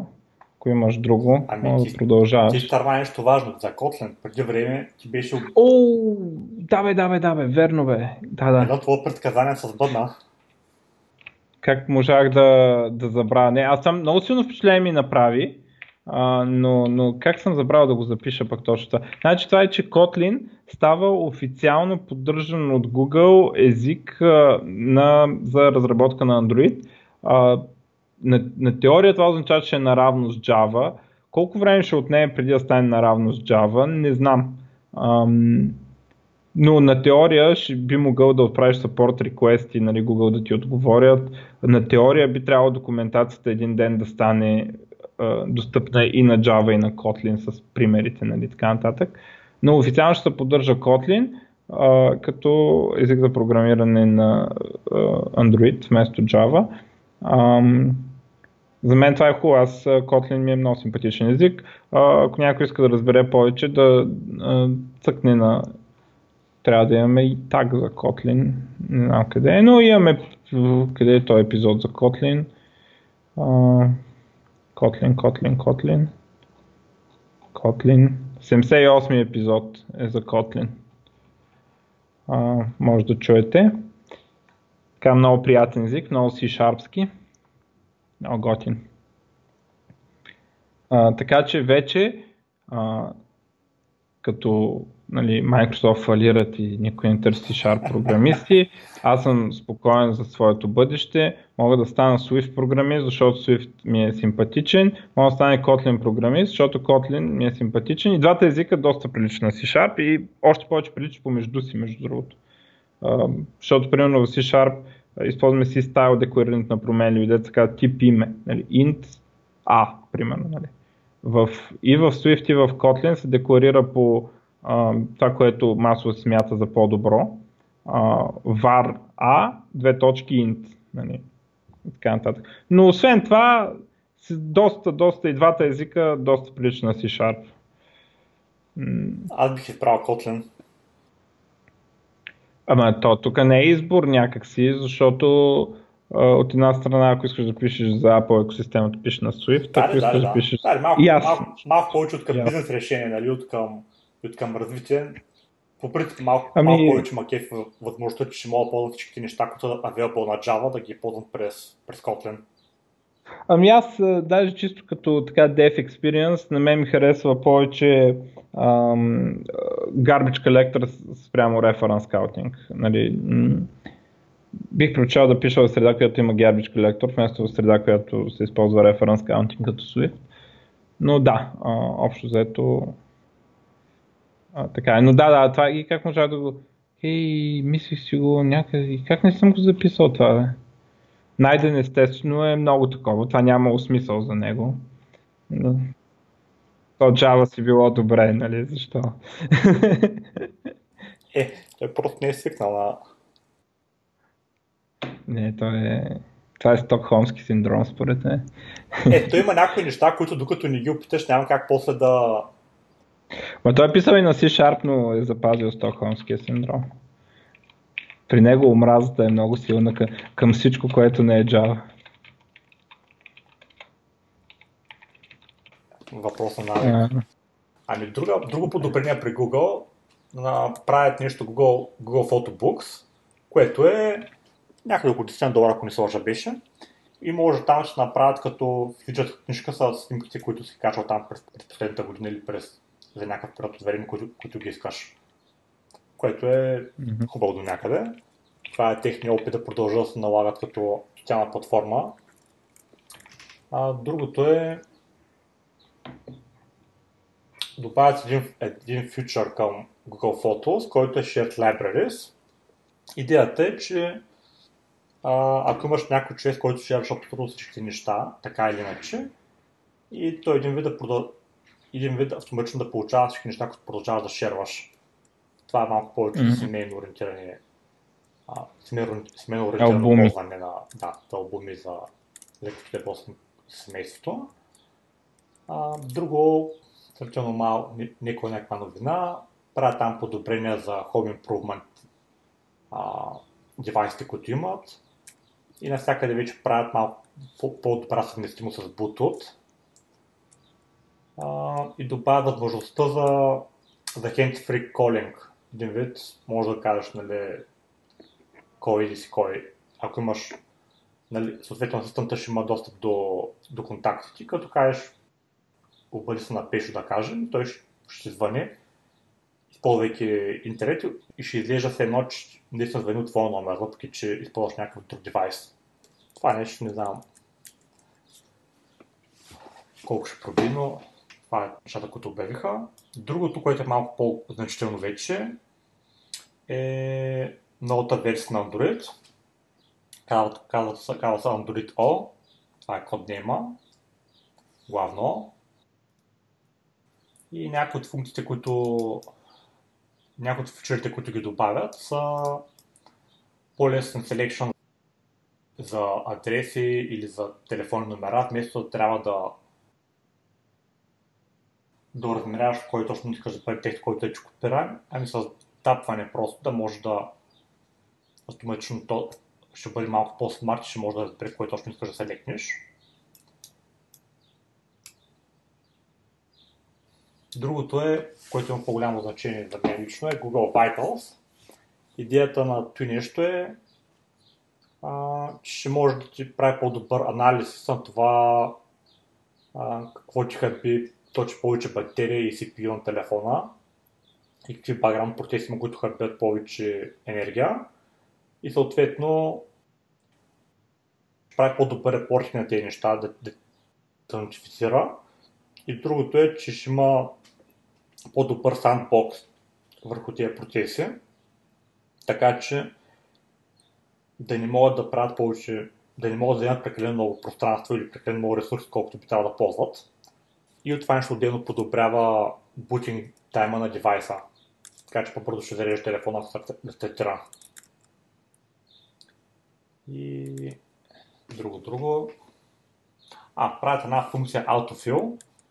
Тази функция е а, както в браузърите имаме autofill за като почне да си пишеш, да кажем, името и паролата или пък там адреса с имейла и браузъра така, нали, обикновено така и така искаш да ти напишат всички неща вместо тебе. И подобно нещо идва и на Android, така че тази информация, която да речем Chrome е запазил на, е запазил на десктопа, и ако да речем са логнеш в Twitter апа, който е за Android, самия Android да разбира, че ти искаш да ти вече в Twitter и да, и да те пита дали искаш да, да си използваш юзернем и парол, който ти е предвиден специално за Twitter. Въпреки, че това е application, а не е браузър вече, нали? Това е идеята на това autofill. И... Май това е. Общо ли Добре, ми да кажем а, и други така новини, по-малки, не свързани с някаква тематика. А, Intel пускат патч за а, vulnerability, което е било в чиповете им 7 години. Става въпрос за а, един фичър, който позволява remote management на Intel дана и такива неща. А, и то за много-много дана. То фичър Active Management Technology, AMT се нарича, позволява с едно remote control с идеята е админите да могат дори ремонтли да инсталират а, операционна система на компютъра. А, и се използват така от хора в компании, нали, админи и така нататък. естествено, казва се, че е vulnerable. А, и това нещо не може да спаси антивируса, не може да спаси OS. Нали. Нищо не може да спаси, защото това е в хардуера. Това е преди всякакви OS и така нататък. Все пак смисъла му е да може през него да инсталираш OS и се оказва vulnerable и всичките от 7 години насам моделите, които го поддържат това нещо, Active Management Technology, мисля, че това ти трябва комбинация от дъно и процесор и има така кои са те, за които работи. От 7 години назад, назад са vulnerable. Много тежко положение. Един интересен проект, който Google са публикували сорса, нали, така и може да се да се види и да се билдне. А, не знам как чете точно, ама FUCHSA май. FUCHSA. Нещо такова. F-U-C-H-S-I-A името. А, това е операционна система, която се разработва от Google. А, мобилна, може би, така поне за сегашната версия е мобилна, която не е, използва, не е базирана на Linux, не е базирана на Linux ядрото, имат си тяхно ядро чисто ново. И вече са получили UI, което е така интересно, нали, има някакъв материал дизайн. Интерфейс се разработва с за сега с Flutter SDK, което е едно нещо, за което се пише на Dart и мисля, че работи и на Android. И това още нещо, много ранни стадии, дори не, няма обявено от Google каква е а, целта точно на проекта. Дали, примерно, искат да заместят ядрото на Android с това нещо нали, и да пуснат Android апитата му отгоре, да кажем, или нещо такова. А, не е ясно цел, целта на проекта. Нали. Има код, но е тайна за какво го правят. Нали. А, и а, може би ще е нещо, което ще е интересно да се следи така може би един ден, ама то ден не днеска, сигурно след примерно 10 години, може би това ще замести Android. Малко или много, или нали, може би по, по стъпки и така нататък. Но има такова нещо за хората, дето им е интересно, могат да ходят да разгледат. А, нова версия на Opera, която се нарича Opera Reborn, вграден VPN и AdBlocking, Alba, а, така, за феновете на този браузър са сравнително малко фенове. Могат да му фърлят едно око. Ам... Така. Има една много голяма новина, не знам дали беше видял за нет неутралите, какво беше станало преди неделя месец. А, ще го бастисват май. Май да, което... А, даже четох вчера, че е минало в комисията и сега отива на гласуване минало е в Сенатската комисия и ще го гласуват дали да го бастисат. Ами това е голям проблем. Даже там писах писмо на моя сенатор, там на конгресмена се. А. Еми, аз лично, съм, аз, не... аз лично съм против това да го, да го махат, понеже тук е доста, поне в Америка много значи... може да употребява с тези неща. То нека, проблем е, че няма конкуренция, обаче така чух едно така в един от безкрайници спорове, аз защото смятам, че всяка регулация е лоша, без изключение, дори те да звучат хубаво като нет неутралити. Едно от интересните проблеми, нали, което пак естествено монополите винаги се получават с помощта на държавата, е, че в Google, в Штатите интернет доставчици не са самозародили се като са в България интернет доставчиците там, така големите, са получили пари от държавата, за да изградат инфраструктура. И затова е много трудно да се конкурира с тях и да се появи конкуренция, защото те са получили все едно субсидия. А ти вече не мога да получиш субсидия. И нали, би било честно, може би нет неутралите законите да въжат само съществуващи доставчици, които са получили пари от държавата, а не за всички. Защото откъде на къде ще ми кажеш ти в моят продукт, аз как си го правя и това е, предлагам такова. Ако иска клиента, се съгласява. Ако не, няма сделка. Държавата за какво трябва да се меси. Ами, да. Само трябва да, държавата трябва да изисква, тези неща са ясно описани в договор. Ами да, обаче, е, обаче ще изтърваш нещо важно, че тези неща минават на държавна земя. И че... Да, да. Еми... И другото е, че не може... Мисля, че държавата по принцип би трябвало да е предвидено там да може през тези, през тези канали, които са нали, предвидени за тези кабели, би трябвало да може да има да минат и конкурентни доставчици. Обаче, за, да, да. обаче има много големи проблеми точно заради тези неща и много другите доставчици те са против това. Да речем Google преди няколко месеца нали да си те много искат там да продължават с развитието си на Google Fiber, обаче конкуренцията, конкуренцията са правят, правят много мизери и трикове, така че само, само да заспъват това разпространение. Ама обикновено мизерията, която правят, се изразява пак чрез държавни институции, които правят проблем на Google. Аз не мога да разбера как след като държавата, проблемите идват от регулацията на държавата и от наливането на пари от държавата и местенето на държавата на този пазар, изведнъж се оказа, че решението на този проблем е да дадем още права на държавата и тя още неща да забранява. Ми аз съм сигурен, че и това ще се извратише, там ще лобират, ще ги нагласат така нещата, че уж не е неутралите, ама така, че това просто ще стане пречка за нови играчи да влизат. Както стана пречка в Индия, където Фейсбук иска да пуснат интернет, който да бъде бърз за Фейсбук и бавен за другите неща и, и, и това ще да докара конкуренция на тези пазари. Това ще да бутне цените на тамошните интернет доставчици. Обаче не, изгониха ги точно с това нет неутралите. Тоест, колкото повече регулации сложат, толкова това означава, че ти затваряш един пазарен сегмент, затваряш една опция, един начин да, да се появи нова конкуренция, една ниша я затваряш с, а, и, и сега вече конкурирането от там татка става по-трудно, а не по-лесно. И, ама, еми тежко е, ама те ще го махнат, ще видим какво ще стане. За един въпрос малко по-различен в щатите, обаче лошото е това, че имаш сам, повечето пъти нямаш никакъв избор на доставка, имаш само един. И ако дъчим той... Ма как да е? Ти, ти току-що си забранил да има доставчик, който примерно ще ти дава само Фейсбук. Е, или да кажем Фейсбук ще му е бърз, пък... Другото ще му е бавно. Другото ще му е бавно, да. И, и това ще е още един избор. Може би един ден този доставчик ще му порасне инфраструктурата достатъчно и ще може да пусне бърз интернет и за другото. Може би ще има тир цени, само бърз Фейсбук, еди колко си лева, примерно безплатно, пък като искаш и другото да ти е бързо, нали, увеличава се цената и така нататък.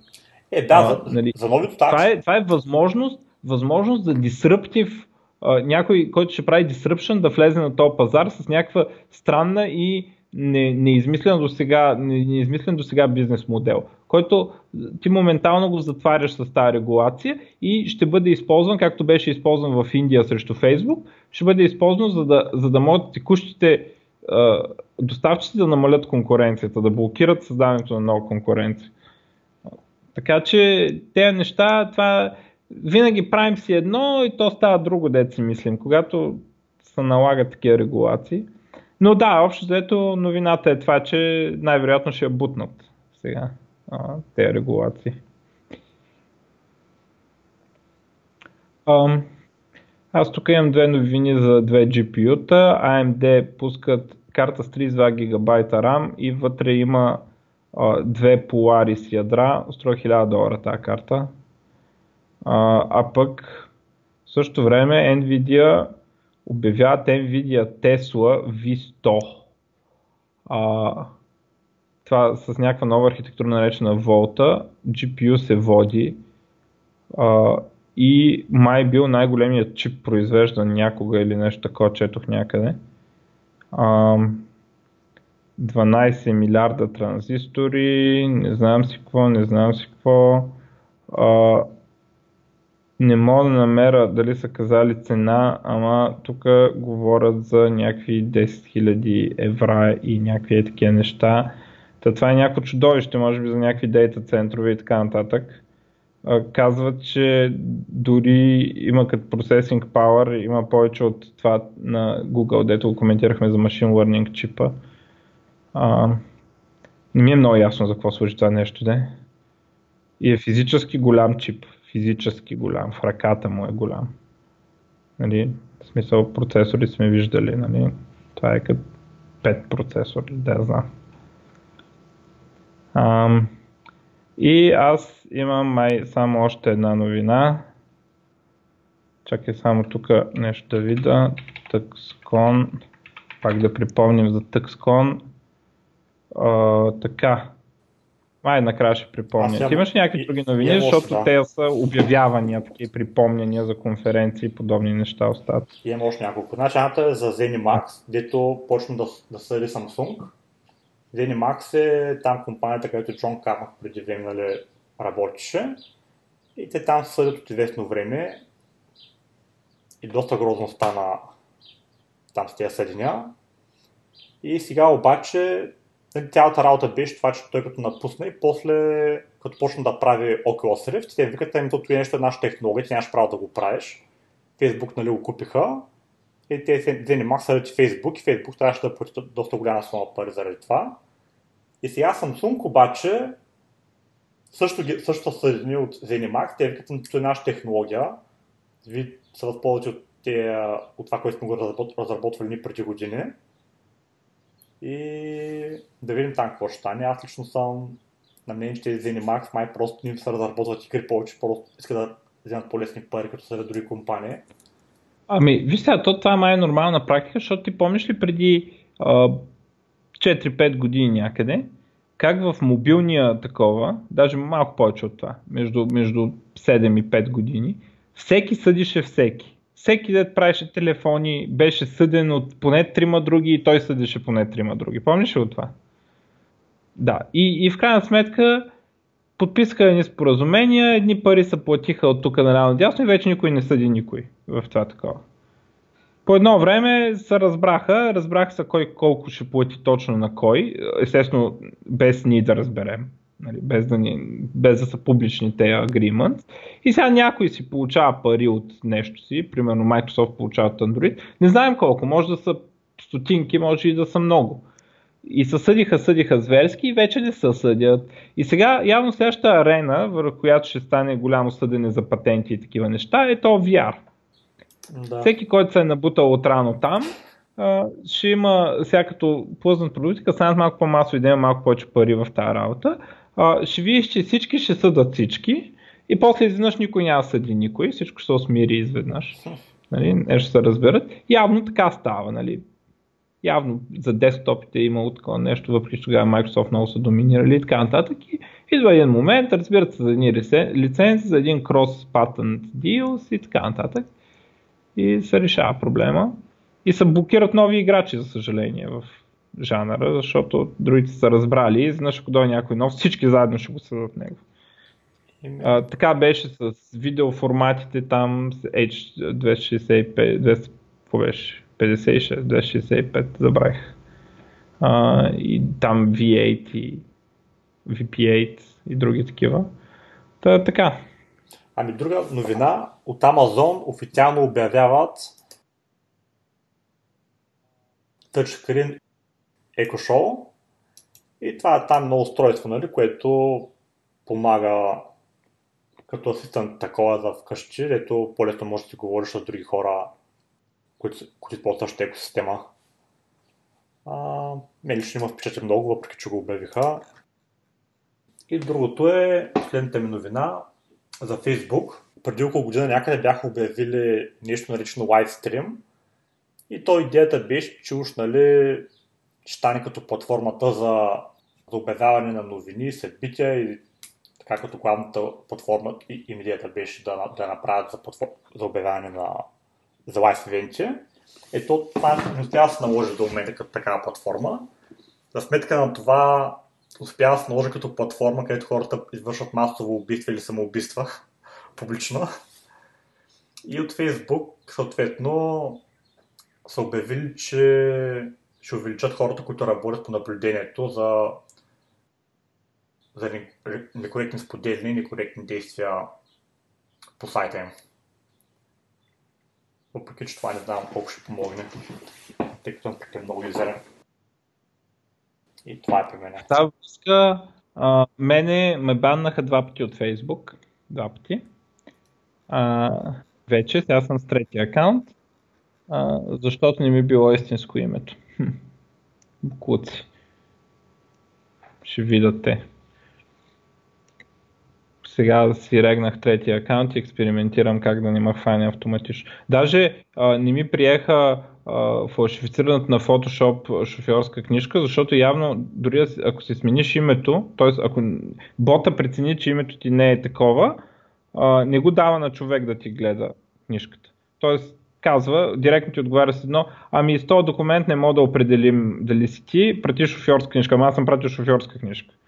И пращам пак с някакъв друг текст и получавам абсолютно същия отговор, едно към едно, само долу е подписано с някакво друго име. Нали?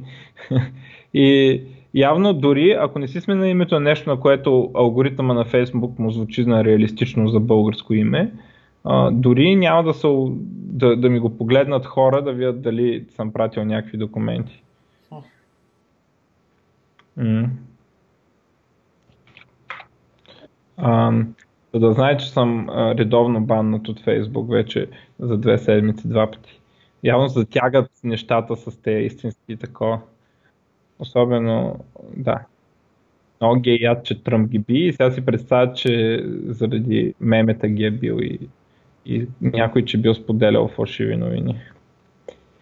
А, и сега затягат всичко шпионирането и си мислят, че а, хората вече не могат да се откажат от тяхната платформа и ще кажат името. Май ще продължавам да се регистрирам с нови акаунти до последно. А, добре. Това ли са ти новините сега с някакво тук за обявяване на някакви такива по-български? Друго май няма. Това е. Така, Ами, така по-голямото е, че Snapshot Games, uh, Snapshot Games е компанията направена от Джулиан Галоп. Джулиан Галоп е човек, където е направил на времето XCOM. Uh, той живее и работи в България, има компания. Имаме един епизод с той като Доров на тема играта им Chaos Reborn, игра, която те финансираха на Kickstarter, шипнаха, хората харесват и така нататък. Сега тези хора пускат Kickstarter, т.е. всъщност на един сайт Fig.co, но принцип е абсолютно същия като Kickstarter. Не знам, то Fig повече бил специализиран върху гейм за игри, краудфандинг за игри. Те, те са на, чрез този сайт, Fig.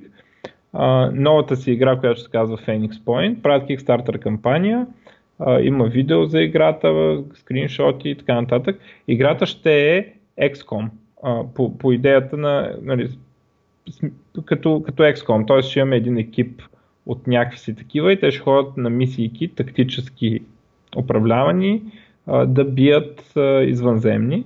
Напомням, че това е създателя на XCOM, е шефа на компанията, въпреки че бранда XCOM в момента се притежава от някакви други големи корпорации, нали? но по идея ще бъде такава игра. Играта изглежда много добре. Явно пак ще го викаме Стойко да ни приказва и за нея някой ден, като понапреднат. И а, а, гола, т.е. парите, които такова събират, вече са събрани и сега събират за stretch goals. Тоест, ако ни дадете още еди колко хиляди долара, ще направим и еди си фичър в играта допълнителен. А, в момента са събрали 630 хиляди долара, може да се включите. Следващия stretch goal е Drivable Vehicles, е следващия stretch goal, е на 650 хиляди. Има различни tiers там, всеки може да си избере какво точно иска от играта. А, аз лично а, щях да играя едно време XCOM 3, ама не ми вървеше добре на тогашния компютър и от тогава чакам да играя някой XCOM, обаче аз много мразя да играя игра, ако не съм играл предишните. И тук ще използвам, че реално предишни няма, ама пък играта е абсолютно същия жанър и стил и така. А, така можем да видите много чапати извънземни.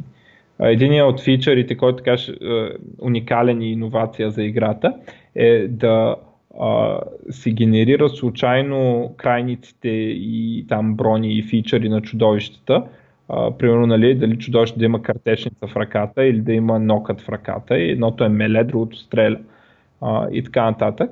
И а, когато ние използваме един тип оръжие, играта рано или късно ще генерира такова чудовище, което добре контрира а, такъв тип оръжие. И на еволюционен принцип, ако играта види, че това чудовище ни, ни убива нас, ще почне да ни пуска повече от това чудовище. Ще почне да ги мутира в тази посока. И т.е. ако, ако ние не сменяме непрекъснато стратегията си в играта, а, тогава а, еволюцията ще напобеди. Нали, в смисъл, играта ще изеволюира чудовища, които ще напобедат. Това е така един по-интересен твист към, а, към стратегията, който иска да си преорда. Там, той е на Kickstarter принцип. В смисъл, даваш пари и като излезе играта, получаваш я играта, я плакат, я нещо там. В зависимост от а, как, какво ниво сте избрали и колко пари сте дали. А, така че дайте парите си на Джулиан. Аз вече съм дал. А, да припомня само за две конференции. А, ние сме а, казвали сме за тях. А, едната е найден дето организира J-Prime, което е на 30 и 31 май, т.е. след седмица и не, 10 дни. Така, JPrime София, предимно на Java а, тематика. И следващата на 3 и 4 юни в Пловдив.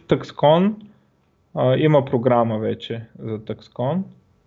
А, за Open Source е ориентирана. Open Source Computer Vision от Мариан лекция. Някакви неща, не знам какво са. Network Monitoring Using NetFlow. Ага. Първия български домашен компютър правец 8D има лекция. А? Tracing Python Application, About, така пригледайте си програмата. А, и мисля, че това е.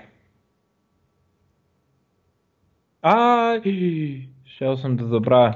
Новина, за съжаление, не съм я видял. Netflix ще правят TV series по Witcher, сериал по Witcher, но не играта, а книгите. Автора на книгите ще е консултант по сериала и той, според легендите, не харесва много посоката, в която са завъртяли историята в игрите му. В игрите историята от книгите как е завъртяна. А, в същото време никой нямаше да е чувал за Witcher, т.е. ще да си ги знаят само в Полша, ако не беше а, играта. Но сега може би ще видим нещо по-близко до авторовата визия, за тези, дето не им се четат книги. А, и така. Това е. Добре. Ами, значи това е сега и до следващия път. Да, до чуване и до следващия път.